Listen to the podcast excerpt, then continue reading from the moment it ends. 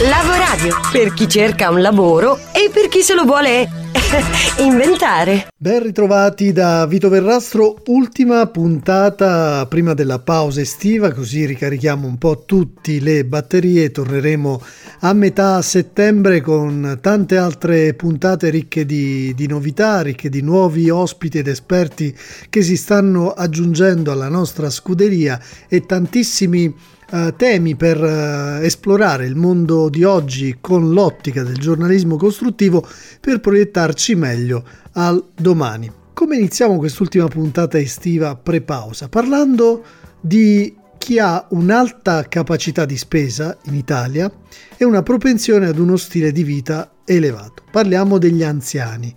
Eh, la Silver Economy, quindi l'economia dedicata agli anziani, oggi a livello globale è stimata in 7 trilioni di dollari l'anno, una cifra enorme, un traino importante dell'economia mondiale che dovrebbe essere eh, sfruttata e utilizzata e percepita prima di tutto in Italia dove ci sono 173 anziani ogni 100 giovani.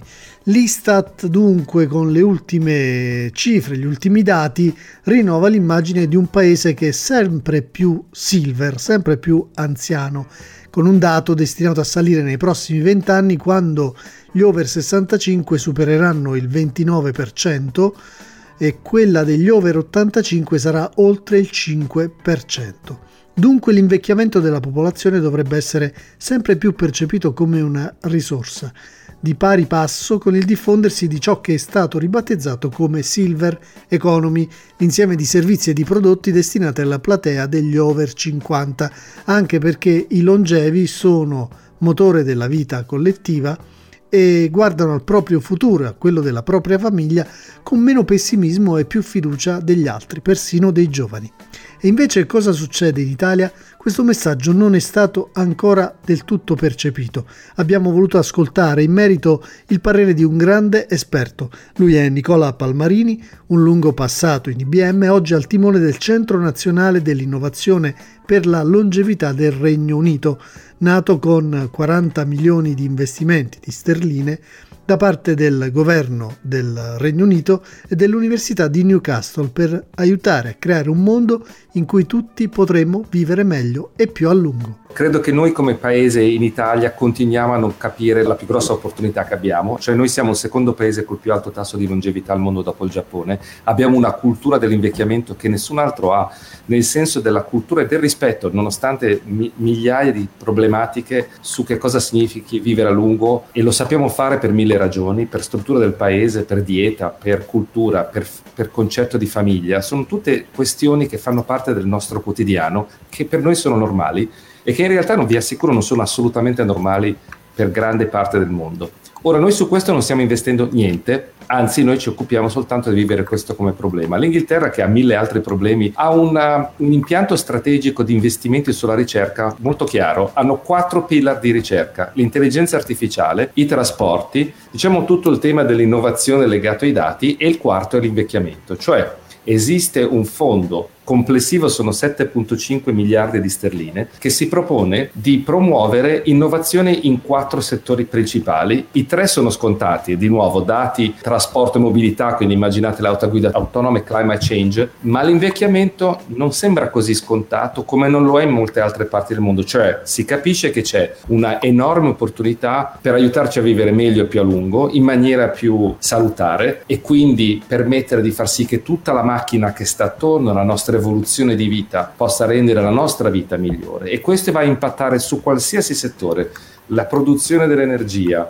eh, il ridisegno delle città, come lavorano le imprese, senza neanche andare a toccare l'altro enorme argomento che sta dietro, che è quello della cosiddetta longevità, che va a toccare di nuovo n altri settori che vanno dalla farmacia alla dietetica al well-being, cioè mille fattori che sono la vera ragione che sta dietro al nostro tentativo di vivere meglio, perché il nostro tentativo di vivere meglio in realtà è di vivere il più a lungo possibile meglio. In più c'è una chiara evoluzione demografica, quindi la demografia cambia, viviamo più a lungo, più in salute, siamo diversi, diversi nelle diverse fasi di età abbiamo i dati, che è l'altro elemento cruciale che stiamo cercando di portare a fattor comune per capire come si possa ragionare in maniera completamente diversa rispetto a quello che noi immaginavamo alla, alla fine della nostra vita. C'è il tema del lavoro che è cruciale perché ci ritroviamo con persone che invecchiano all'interno dell'organizzazione e come possiamo costruire un processo di futuro. Abbiamo un tema delle donne e dell'invecchiamento. 4,5 milioni di persone durante il Covid sono diventati caregiver di un familiare e chi sono questi caregiver se non le donne? Perché sono quelle che hanno a disposizione, tra virgolette, più tempo perché erano già obbligate a lavorare part-time prima. Quello che dico è che in Italia abbiamo un'opportunità della cultura dell'invecchiamento che non vogliamo sistematizzare perché pensiamo che per essere un paese del futuro bisogna soltanto investire sui giovani, che non significa non investire sui vecchi, significa mettere assieme le generazioni. E lì dov'è la partita.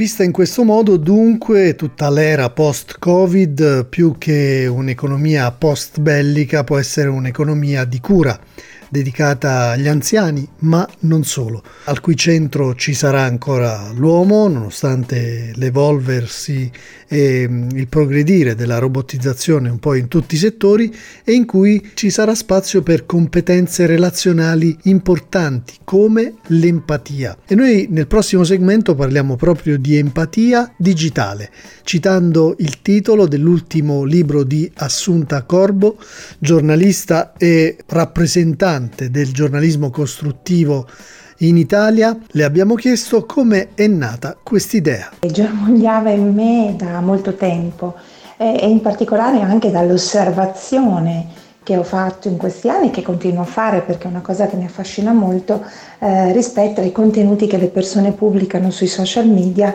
e anche ai contenuti che ritroviamo nei blog, negli articoli, sui media.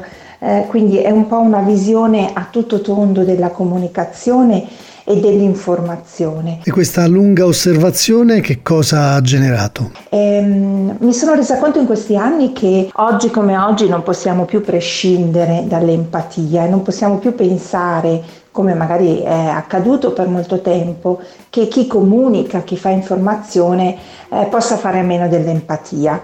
E a maggior ragione non possiamo pensarlo per il digitale, perché è vero che eh, empatia e digitale sembrano quasi eh, due termini che appartengono a contesti e ambiti opposti, ma in realtà sono molto più uniti di quello che crediamo e soprattutto la cosa importante è che noi abbiamo il compito di eh, unirli, di farli lavorare insieme. Questo perché eh, oggi il digitale è parte della nostra quotidianità, lo utilizziamo tutti, siamo tutti comunicatori del mondo digitale, che lo si faccia per professione o meno e aggiungere il lato empatico significa costruire delle relazioni digitali che poi naturalmente si trasformano anche in relazioni eh, personali offline eh, e eh, costruire un, dei punti nuovi eh, con le persone. Eh, Empatia digitale è un libro che nasce come saggio, è un saggio, sono delle riflessioni, sono delle considerazioni che ho fatto eh, personalmente e ha come messaggio portante il fatto che le parole ci appartengono, le parole sono uno strumento che noi esseri umani abbiamo, ma come queste parole le utilizziamo, o meglio come le mettiamo una in fila all'altra per creare un contenuto e quindi un messaggio da divulgare, quello è qualcosa di molto personale, quindi dipende fortemente da noi e per questa ragione bisogna prestarci attenzione. Bene, assunta empatia è un termine che ormai è entrato un po' nel lessico comune, ma al cui interno ci sono tanti valori. Tu ne hai eh, codificati otto. Eh, quello che ho voluto fare è proprio riassumere gli otto valori dell'empatia digitale, secondo me, che sono dei valori umani come l'autenticità, come la gratitudine, come l'umiltà, come la responsabilità il senso di umanità, tutti questi valori che noi dobbiamo oggi, secondo me, mettere nella nostra comunicazione. L'empatia nei prossimi decenni sarà, eh, credo, il fulcro di tutto, già lo è adesso, moltissime aziende la trattano come una delle soft skills più importanti che vengono richieste, lo sarà sempre di più e lo sarà sempre di più nella comunicazione perché la comunicazione è capace di creare dei ponti e le persone iniziano ad avere la necessità di sentirsi trattati come esseri umani e per poterlo fare insomma non si può prescindere da un approccio empatico. Bene, grazie Assunta, un libro dunque da leggere soprattutto in estate per prepararci al futuro ricco di empatia, un futuro digitale in cui uh, siamo stati abituati soprattutto negli ultimi mesi a parlarci a distanza attraverso webinar, talk e altre formule simili, eh, per cui abbiamo dovuto un po' modificare le nostre abitudini. Chi ci ha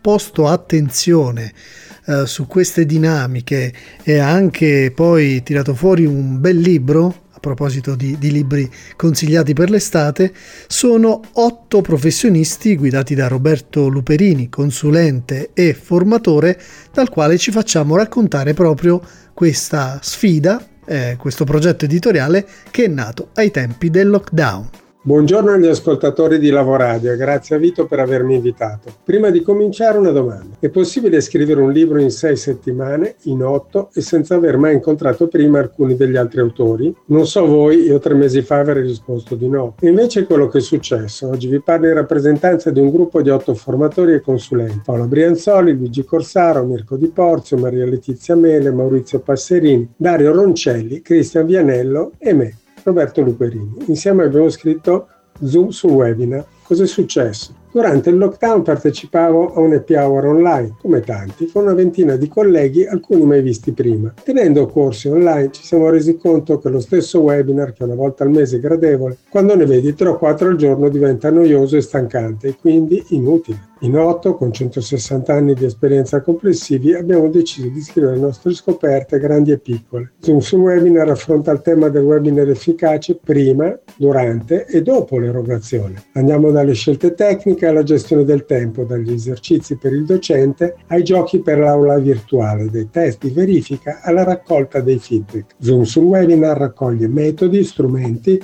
consigli pratici per progettare e proporre webinar meglio che dal vivo. Roberto, qual è il target di questo libro? A chi è utile secondo te? È utile a chiunque sia interessato alle relazioni con i gruppi, che sia formatore, motivatore, manager, insegnante o commerciale. E quindi una vasta platea di beneficiari. Ultima informazione di servizio, dove lo troviamo? Zoom su webinar. Zoom su webinar lo trovate in ebook nelle migliori librerie. Presto sarà disponibile la versione cartacea. Saluto agli ascoltatori di Lavoradio.